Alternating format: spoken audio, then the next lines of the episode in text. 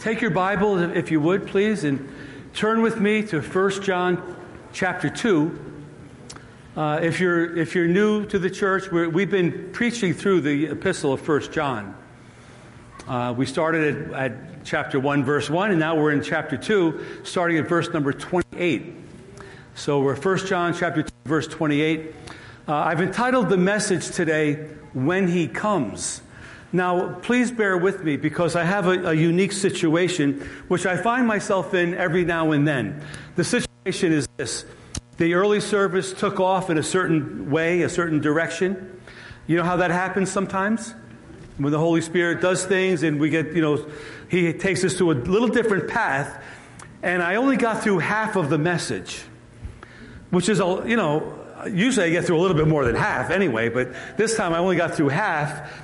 So I want to try to do the same thing in this service, preach half of what I have prepared, and then, Lord willing, next Sunday I'll finish the second half of the of the, ser- of the sermon. But anyway, when He comes, we're in second. Uh, I'm sorry, First John, uh, second chapter, starting at verse number twenty-eight. Let me read it, and then we'll pray. And now, little children, abide in Him, that when He appears, we may have confidence and not be ashamed before Him at His coming. If you know that He is righteous, you know that everyone who practices righteousness is born of Him. Behold, what manner of love the Father has bestowed upon us that we should be called children of God. Therefore, the world does not know us because it did not know Him either. Beloved, now we are children of God, and it has not yet been revealed what we shall be, but we know that when He is revealed, we shall be like Him, for we shall see Him as He really is. And everyone who has this hope in Him purifies himself just as He is pure. Father, Lord God, thank You for Your word today. Thank You, Lord, for letting us be at this particular passage, at, at this particular date. And so, Lord, whoever is here and whoever's watching, this has been preordained by You, I believe, Lord, to, to speak on this topic on this particular day to whomever is here and whoever's going to listen to this later on the live stream. But, Lord, we pray Your blessing over the preaching of Your word today. Lord, anoint my lips and my mind and my heart and my spirit To, to bring forth the word of God that You put in my heart. Let it be pleasing to You. Let it bring glory and honor to You, O God. And let it bring encouragement and edification to the body of Christ. Holy Spirit, speak through this message to our hearts. In Jesus' precious holy name we pray. Amen and amen. Well, praise the Lord. Uh, Warren Wiersbe is a scholar, and he writes that First John chapter two, verse twenty-eight, begins a new section or a new emphasis in John's letter. I, I tend to agree with him. If you think about it, up till now, uh, the writing has been basically about fellowshipping with God, fellowshipping with one another. In chapter one, we read a lot about light and dark, and if we walk in the light as He is in the light, we have fellowship with one another, so it's all like relational information. Chapter two talks about a lot about loving and hating. We can't say that we, we're in the light and hate our brother. Again, it's relational. In the second part of chapter two, uh, he writes about truth and error. And uh, the, uh, the error of doctrine removes us from the fellowship, as we read in verse number nineteen of chapter two. But now as we get into, into verse number twenty-eight, we have a different feeling, a different tone, a different emphasis is going on. It's an emphasis of sonship. Uh, so it, we're going from fellowship and benefits of that fellowship. And we know the benefits of fellowship with the Lord are wonderful benefits. Uh, chapter two, verse twenty-five, this is the promise that he's promised us, eternal life with the Lord. So that's a tremendous benefit of having fellowship with God, wouldn't you say? I mean, I, I, I want to have fellowship now, so I'll have fellowship later as well. So we have fellowship now, and we'll have fellowship later. That's a great benefit. But now we're going from fel- the idea of fellowship to the idea of sonship and responsibility. He says in verses one and two of chapter three, we are now called children of God. And this theme of being a child of God is, is pretty much uh, throughout the New Testament. We're, we're sons and daughters of God. If we've accepted Christ, we're sons and daughters of God. I can remember many years ago when Pamela and I were living in North Carolina. Uh, I was driving my car one day, and I don't know if this ever happens to you, but I noticed these people walking down the sidewalk of this road in, in Rockingham, North Carolina, and I, and I thought that these people looked a little bit suspicious to me. I don't know if that ever happened to you. They looked suspicious to me because of the way they were dressed. The ladies had on long, flowing dresses and long hair, and the guys were long-haired, and they looked like hippies, and, and they were singing songs, and they looked suspicious to me. And I, I was so intrigued, I went by them. I turned around and came back again to get another look just to make sure I was seeing it right. I said, man, these people look, they look different. There's some, something about these people. I found out later who they were. They were from a, a cult group from California called the Children of God.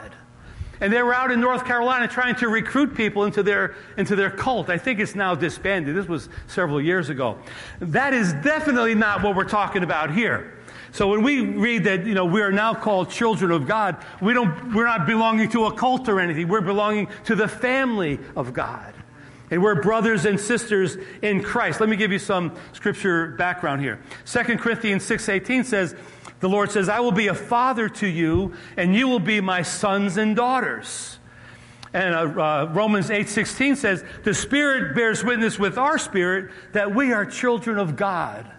Galatians three twenty-six says, through faith in Jesus Christ, we are all sons and daughters of God.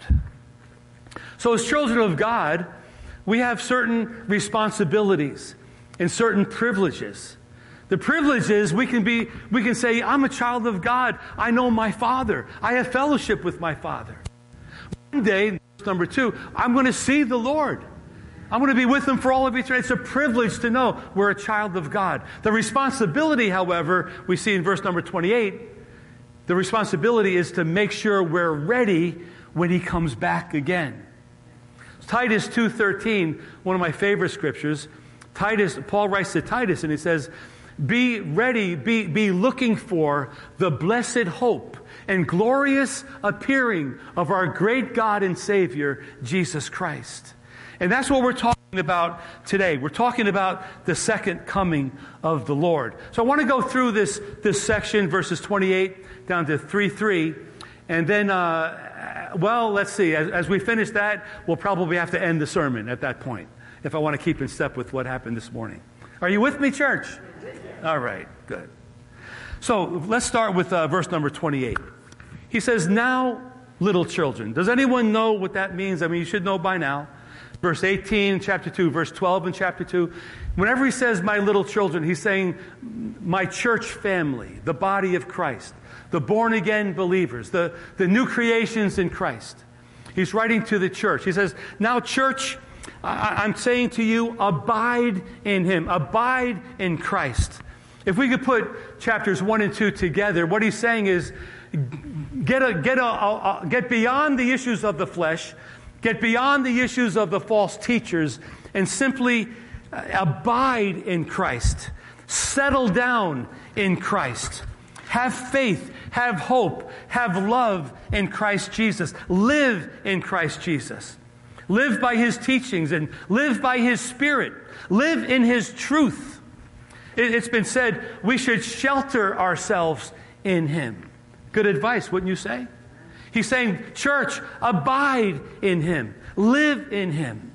And like I said last week, we need to abide in him so that when sickness comes, or if sickness comes, our world isn't falling apart. Or if we lose our wallet like I did down in Carolina a few weeks ago, if we have some calamity that happens, whatever, a car accident, whatever happens, we don't just fall apart and, and, and, and wonder where did God go and all this stuff. We're, we're abiding in him. We're living in him. We're ready for whatever. And usually when we, we read the, the passage, abide in him, it's in the in the terms of, or in in the setting of, so that you don't lose faith, or you don't you don't panic, or you don't lose your peace, or lose your joy. But verse number twenty-eight is rather unique, because he says, "Church, abide in him, so that when he comes, you'll have confidence and you won't be ashamed." And I want to talk about that today. That first of all, he's coming. Jesus is coming back.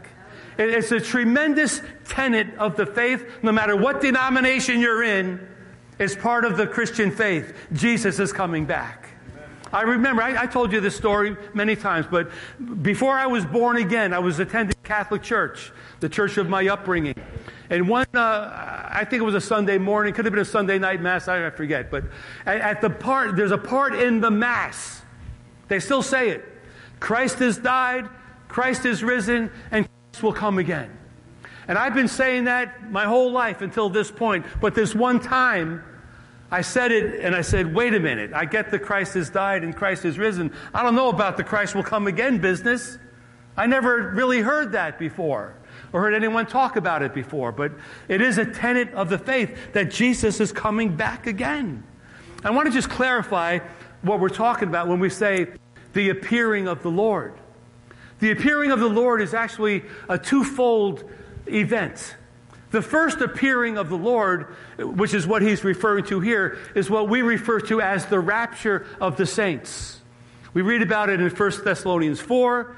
We read about it in First Corinthians fifteen. And uh, we hear about it in, in Second Timothy four nine. When, when Paul says to Timothy, whoever loves his appearing will receive the crown of righteousness. So that's the first appearing. And nothing has to happen now for that to happen. In other words, it could happen at any point. When we hear that the voice of the Lord and the sound of the, the trumpet and the voice of the archangel, the dead in Christ will arise, and we who remain will be caught up with the Lord in the air to be with him forever. Amen. That's the appearing of the Lord in the sky. That's the first appearing. Now, after that will come the tribulation period, seven-year tribulation period. After those seven years, Jesus will come back again to earth to establish his righteous rule on the earth for a thousand years, but we'll be riding with him at that point, coming back to the earth. So twofold. But we're talking about the first event when he calls his church either from death or from life to be with him in the clouds forever and ever, to be in, with him in heaven forever and ever. So, let me paraphrase verse number twenty-eight. Church, live in Christ. Be abiding in Christ so that when he comes, you'll have a confidence and you won't be ashamed. I don't know if anyone has ever had a situation in your life where you had you had this big event you had to do. And you thought you were ready for it, but when you got there, you realized you were totally ill-prepared for the situation that you got yourself involved with. Unfortunately, I've had many of those situations over the course of my life, but I want to share one of them that I, that came to my mind, and that is when I was probably about eight years old. And when I was eight years old, I played Little League Baseball. And, uh, and my team, by the way, had the unique distinction of having three brothers on the same team. First time it ever happened, it was a big thing. I had two older brothers. I was the youngest kid on the team. And uh, I had on my baseball socks, you know, I had my baseball pants and my shirt and my cap and everything. Man, I was ready to play ball. I was all set. I was dressed and ready to go to the party. And finally, it got time to put me into the game. Now, the thing is, my father was the coach, but that's another story. But he, he put me in the game, right? Now, he put me in left field. Now, if you know anything about left field, I mean, all the action is in Little League is on the infield. If you're in the outfield, it's, oh, well, you know, they just put him in the game. Nothing's going to go his way. He's just going to, he got in the game and he's happy. Well, I'm out there, I, and I got my glove on, and I'm I'm talking it up, and, you know, I'm ready to play ball. And lo and behold, this guy hits a ball. It comes flying out there. And I knew I could catch the ball. I knew I could catch it. As I'm running over to get the ball, out of the corner of my eye, I see the center fielder coming, and he's trying to get the ball. But he realizes the ball's closer to me, so he stops. But the thing is, I stopped too. And the ball fell down, and we looked at each other like, oh, no. And then we got the ball and threw it back in, and I was so embarrassed. My confidence went right out the window. I was ashamed I let my team down, and I vowed I'd never let that happen again. Well, kind of similar with the ten virgins. Five of them were ready for the bridegroom's return, if you know the story. Five of them weren't ready when the bridegroom came back. They were locked out of the party. They couldn't get into the party. And this is what John is talking about. Church, abide in Christ. Live in Him. Live in His truth. Get all, you know, get yourself established in your faith so that when He comes, and let's not underestimate the thing when He says, so that when He, we say, oh, when He comes, like He's going to, like He's going to come, church. He's really going to come. It's, it's true. It's, it's, it's something written down. It's like it's going to happen. So when He comes, He's saying, you got to be ready so you could face the Lord with confidence and not be ashamed. Could you imagine if Jesus burst on the scene today, say, and some of us, so maybe some at home, were not really ready to meet the Lord? Reminds me of a story of one of the brothers from the Brownsville Revival in Pensacola, Florida, in the nineties, late nineties. Uh, he was. He tells this story that uh, if you're on a if you're on a jet plane and you're going somewhere, and, and the pilot says uh, we have a malfunction and we're going to crash in about thirty seconds, and, and he says, well, would, would, at that point, would you be repenting or rejoicing? He said, I'd be rejoicing. I know where I'm going. Me personally, I do a little repenting and then rejoicing, but that's me. But are you ready to go? Are you ready to go? Because He's going to come. And so someone would say, why do you think it's going to be in your lifetime? Because Paul thought it was going to be in his lifetime. That's why I think it could be in my lifetime. If Paul thought it was going to be in his lifetime, why can't we think it's going to be in our lifetime? And every revival I read about, by the way, whether it's in Wales or Brownsville or wherever, these Azusa Street, there was always an emphasis on the second coming of Jesus. There was always an emphasis on that. I remember when Pamela and I first got saved in forty-some uh, years ago, I remember some of the brothers were telling us, Jesus is coming back. I said, what do you mean? Now? They said, well, it could be anything. I said, really? I don't know about that. And But they were, they were convinced Jesus is getting ready to come back. I always say, you know, so forty years walking with the Lord, we thought He was coming back then. How much more do we think He's coming back now? I do. I really do. And and you know what? If He doesn't come back in my lifetime or our lifetime, all right, at least we could say we lived ready. And I want to live ready for that. Because you know what? You never know. You just never know. I don't want to be not ready. My goodness, that would be terrible. So He says, verse twenty-eight, little children, abide in Jesus that when He appears, He's going to appear, we may have confidence and not be ashamed before Him at His coming. Now, Paul writes a few things here. He says, in Christ we have a boldness. In Hebrews, we read, come boldly before the throne of grace. In Hebrews twelve, we read, we should be able to say with boldness, the Lord God is my helper. And I want to ask you today, church, are you bold in Christ? I don't mean obnoxiously bold. I mean humbly bold. You know, there's a difference.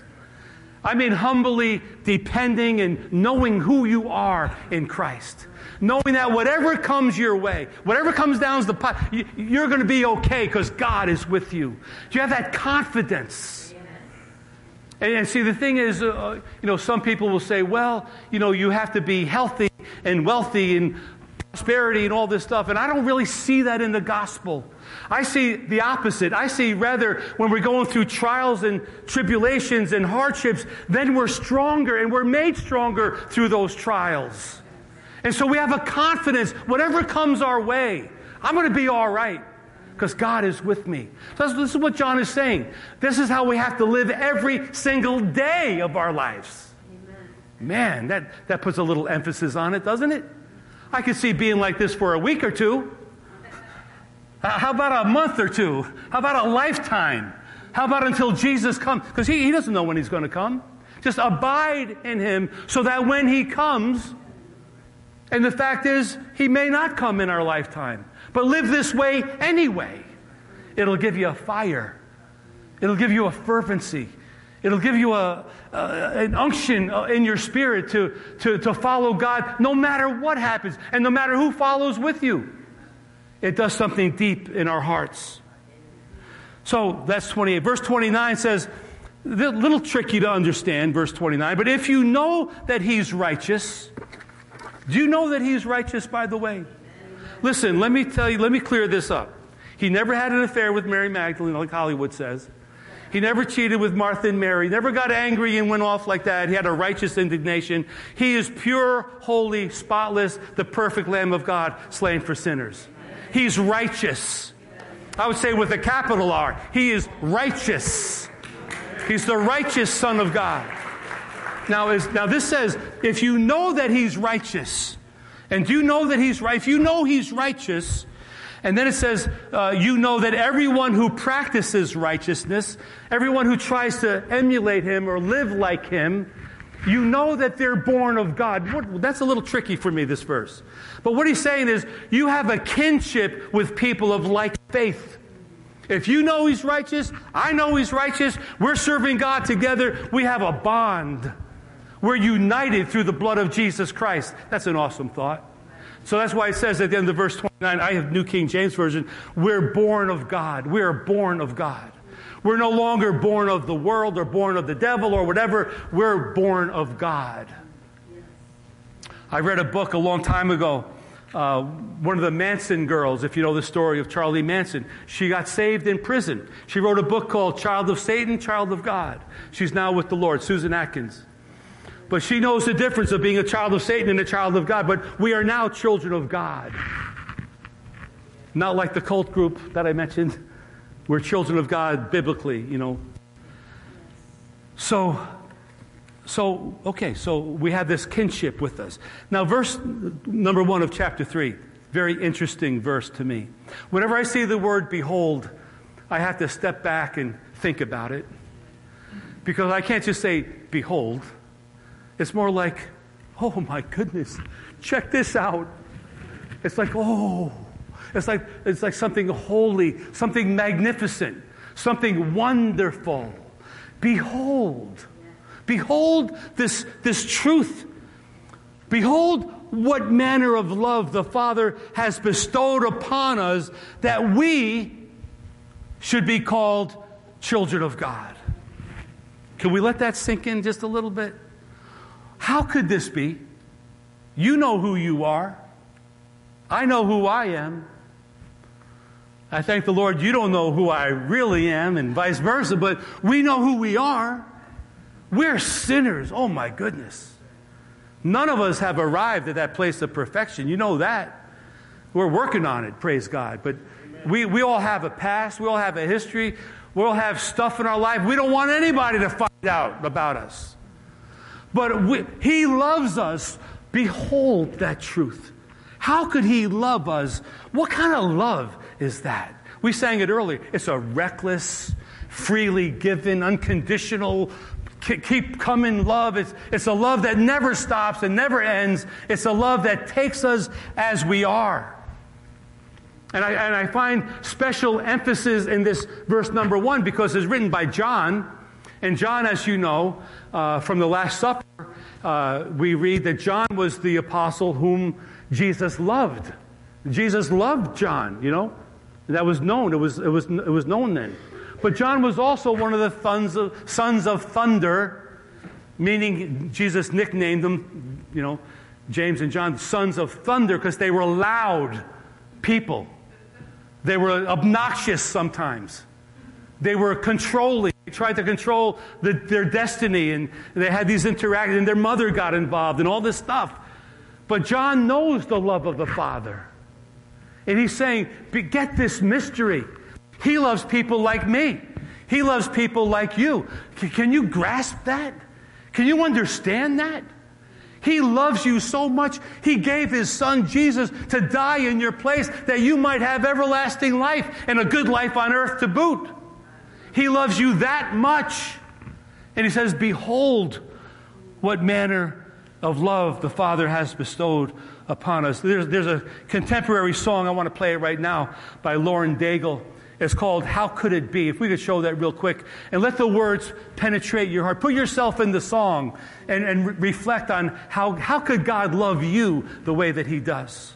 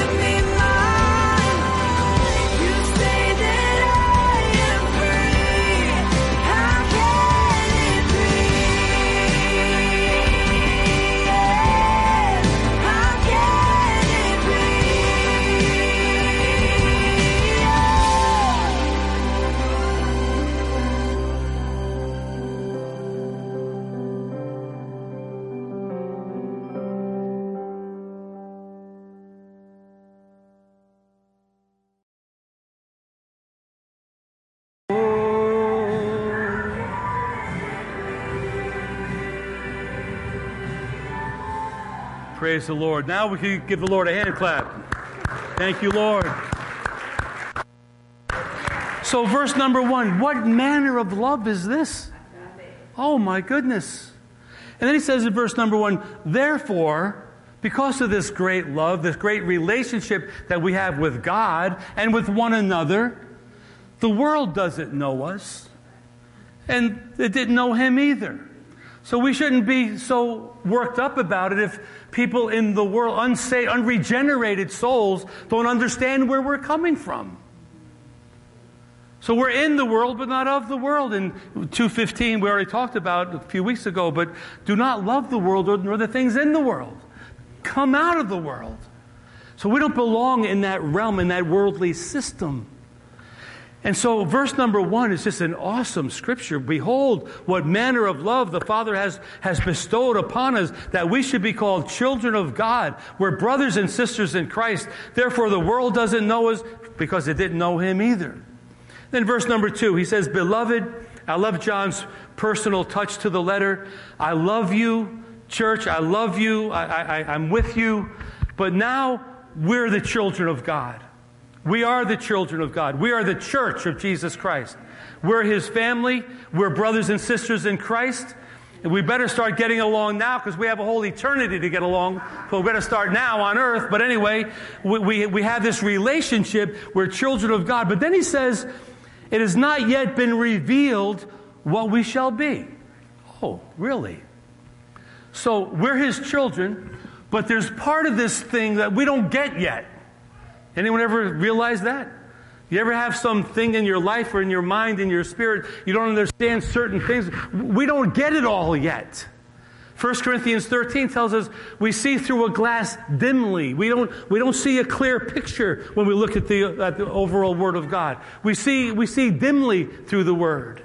But when he comes, we'll see all things, and we'll know all things. We'll see him as he really is. But verse number two, it has not yet been revealed to us what we shall be, but we know, this is what we do know, that he, that he will be revealed.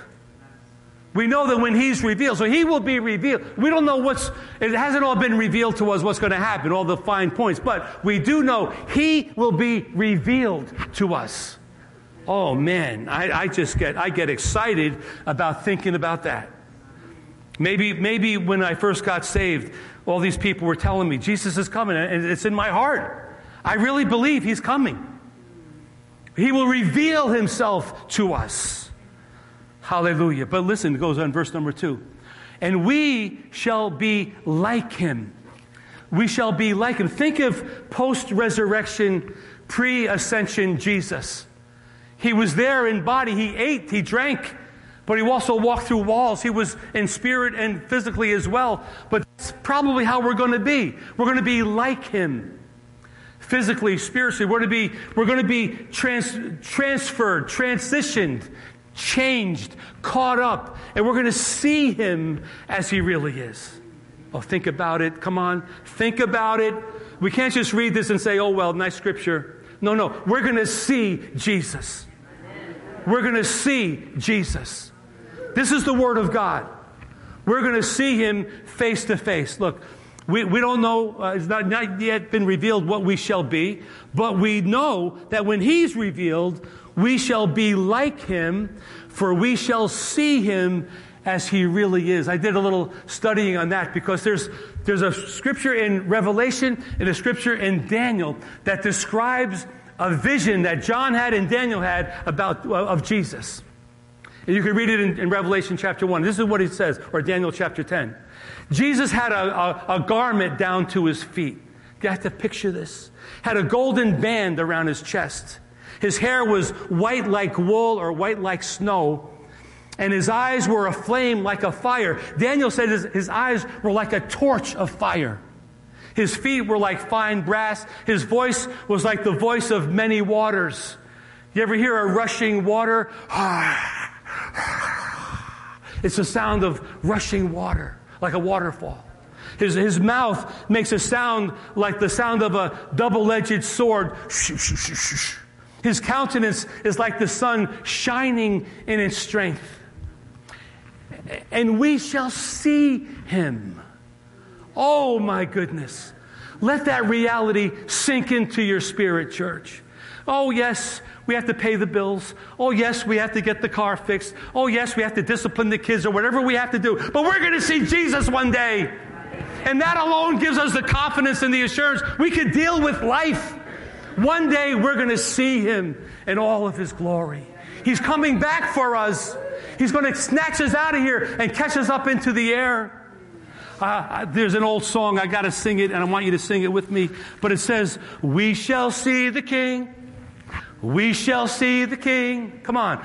We shall see the King when he comes. Oh, he's coming in power. All hail the blessed hour. We shall see the King when he comes. There's a blessed time that's coming, coming soon. It may be evening, morning, or at noon. Come on. The wedding of the bride, united with the groom. We shall see the King when he comes. Come on, verse two. Are you ready should the Savior call today?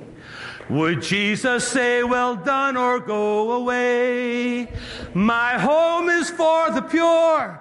The vile can never stay. We shall see the King when he comes. We shall see the King. We shall see the King. We shall see the King when he comes. Oh, he's coming in power. All hail the blessed hour. We shall see the King when he comes. Oh, my brother, are you ready for the call to crown our Savior, Lord of all? All the kingdoms of the world shall soon before him fall. We shall see the King when he comes. Come on, sing it again. We shall see the King, oh glory, we shall see the King. We shall see the King when he comes. He's coming in power, all hail the blessed hour. We shall see the King when he comes. Amen. Amen. So then he goes on to say, in verse number three, everyone who has this hope, this hope. Jesus is coming. We're going to see him. We're going to be changed. We're going to be out of here, praise God. But anyone who has this hope in him purifies himself, just as he is pure. Now, there's a whole lot to say about that verse. But basically, let me say it this way. When we first came to Jesus, he purified us. He, he, he forgave our sin. We're washed in the blood. That's another great hymn. Washed in the power in the blood. We're washed in the blood of Jesus. We're made cleansed. We're purified by, by believing in what he did for us on Calvary. First John three five, just a few verses down, it says, in Jesus there's no sin. Second Corinthians five twenty-one, it says, he who knew no sin became sin for us, that we might become the righteousness of God in him. So if we have this hope, you know, this, this thing, we're purified by, by the Lord, but now it comes down, now it comes down to maintenance. He did it. And now he gives us the responsibility to keep it clean. Come on, keep it clean, brother. You, you, you got to take up your cross.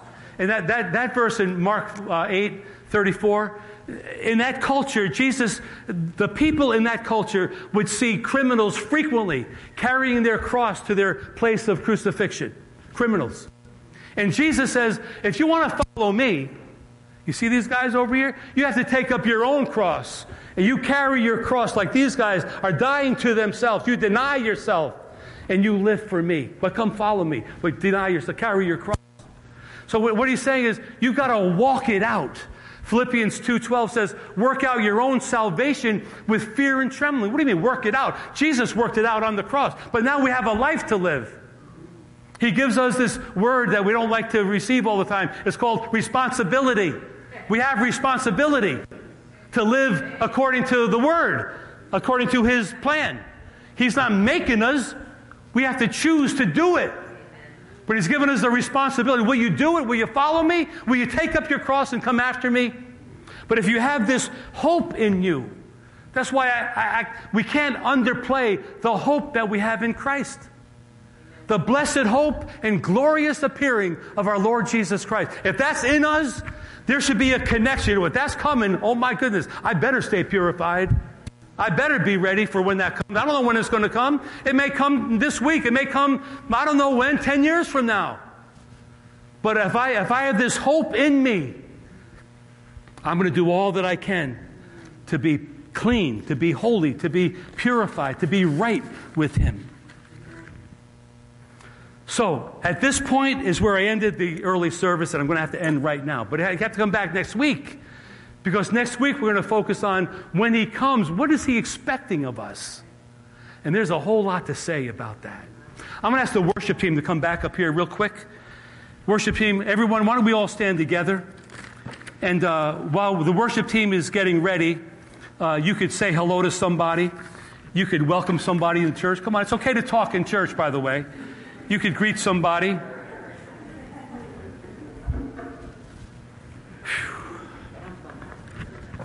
And we're going to close out with a song of praise. Why don't we all stand up and let's get ready to sing and, and worship. Oh, can I use this mic okay?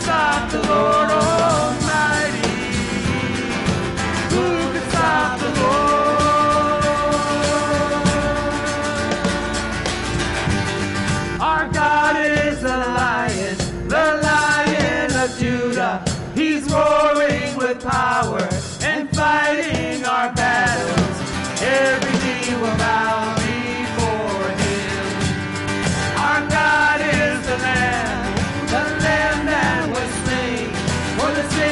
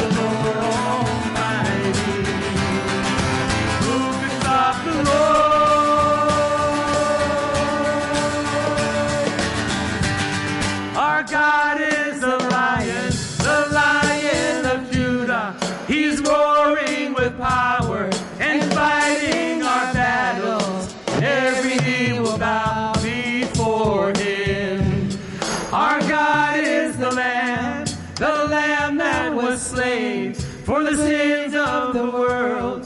His blood breaks the chains, and every knee will bow before the Lion and the Lamb. Every knee will bow before him. Every knee will bow before the Lion and the Lamb. Every knee will bow before him.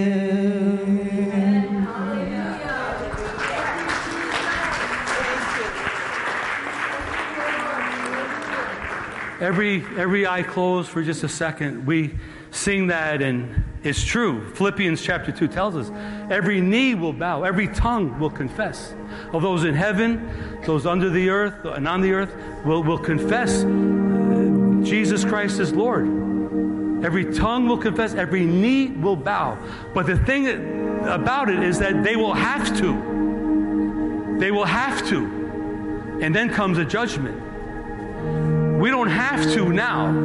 We want to. Oh, I want to. I, I really want to, and I do. And we, so every every head bowed, every eye closed, just a second. If there's somebody here today, you heard this message, you're not ready. Being in church doesn't make you ready any more than a... a uh, you being in a garage makes you a car, whatever that saying is. But being in church doesn't mean you're ready. It means there's something going on, but we want to give everyone an opportunity. If Jesus came today, and if he didn't come today, but if your time came today, something happened to you, and you met your Maker, would you be ready to meet the Lord? Would you be confident? Or would you be ashamed? So this is why we do what we do. This is an invitation. Those of you at home, this is an invitation. You don't even have to be in the sanctuary to feel the Spirit of God tugging at your heart. You know where you are with God, and you know where you need to be. But I want to ask if there's anybody here today that feels like, yeah, that, that message is for me. I'm not ready. I'm not abiding in him. I'm I'm kind of with him, but if Jesus came back today, I would be I would be hard pressed. I would be in a lot of trouble if Jesus came back today. Oh, can I tell you, you can't leave church like that. You can't leave the service like that. You got to at least give the Lord an opportunity to help you. So if you're at home and you're you're feeling this, and I want you to write a comment or send me an email or a text later. Let me know that God's dealing with you. But is there anybody here in the sanctuary that feels like I need to get right with God right now, right, right here and now? I need to get right with God. I need, I need to, whatever I'm doing, I need to stop that and get my head together, get my spirit right. I need to surrender my will to God right now. Raise your hand if that's you. Come on, be brave. Be brave. Thank you, sir. Anybody else? There. Amen. Praise the Lord. Anybody else? Listen, don't walk out of here unsettled. Settle it. Settle it with God. We're not talking perfection. We're talking about just desire to do right. God will help us with the perfecting part. With these two people, anybody else, I, I just want to get right with God. Or maybe you never received Christ in your life.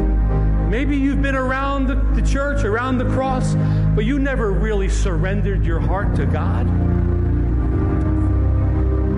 What do you mean?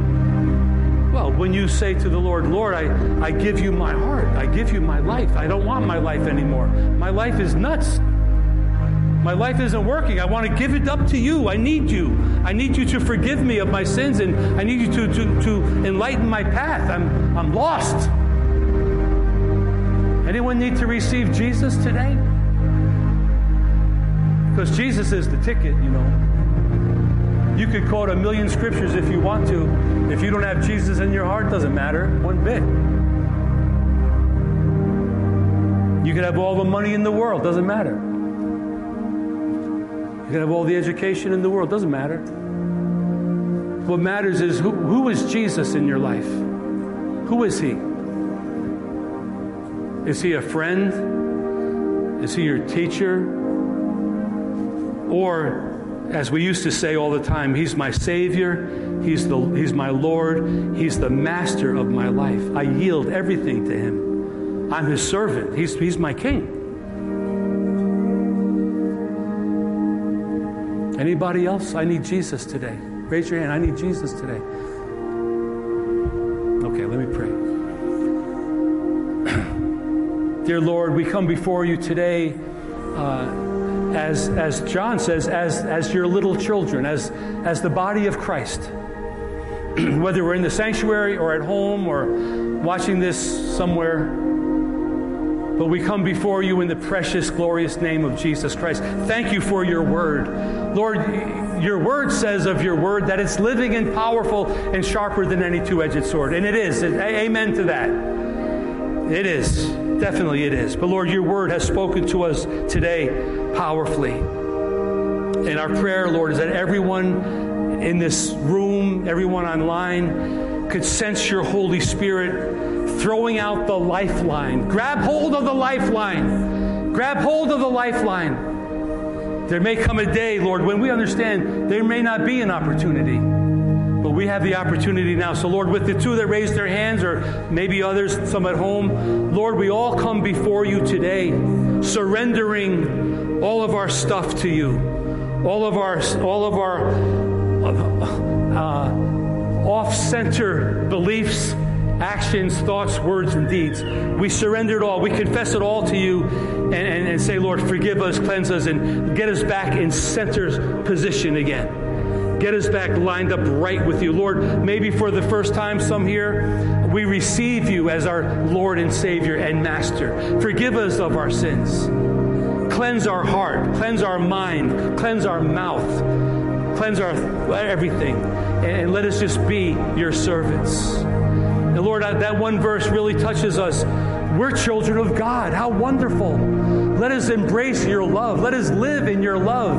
And we don't know everything. We don't know what's going to, what the revelation is, but we do know enough that you're going to be revealed. And we're going to see you. We're going to be like you. And Lord, let that be food in our spirit that gives us the motivation to stay on track with you until that day. And Lord, with that, I just want to close with this prayer. Lord God, help us to be a light to the lost out there. Help us to be salt to a, a, a dry, uh, a dry, barren land in which we live. Help us to be an influence to our families, our co-workers, our loved ones. Help us to bring the fragrance of Christ into a given situation, where people would recognize there's something different about them because they belong to Jesus. We're children of God. Help us, Lord, to to to to uh, to uh, I don't know, fertilize the ground around us with the love of Jesus. And Lord, with that, we pray for our sons and our daughters, our grandchildren, our mothers and fathers, our brothers and sisters, our aunts and uncles and cousins, those that are closest to us. We pray in the name of Jesus for their salvation today. We thank you for this, Lord, and I pray for this congregation to just sense the love of God burning up in their hearts. Let that love motivate all of us to do great things for the kingdom of God. So we thank you. We praise you for this. And Lord, we look forward to seeing you one day. Until then, Lord, we're going to walk with you. We're going to walk with you every day. And we thank you for the privilege of walking with you. And this we pray, hallelujah, in the glorious, precious name of Jesus Christ our Lord. And everybody said, amen. And amen. Give the Lord a good hand clap. Hallelujah. Thank you, Lord. Thank you, Lord. Thank you, Lord. Well, uh, before you are dismissed, I just wanted to say our intern, Frank Ramos, is there. His wife is with us today. Her name is Jury, with one of the five, correct? I didn't know the little one was that little. Praise the Lord. But, but please greet them. Have a time of fellowship before you go home. And we'll see you tonight at the prayer meeting live stream, six o'clock. God bless you.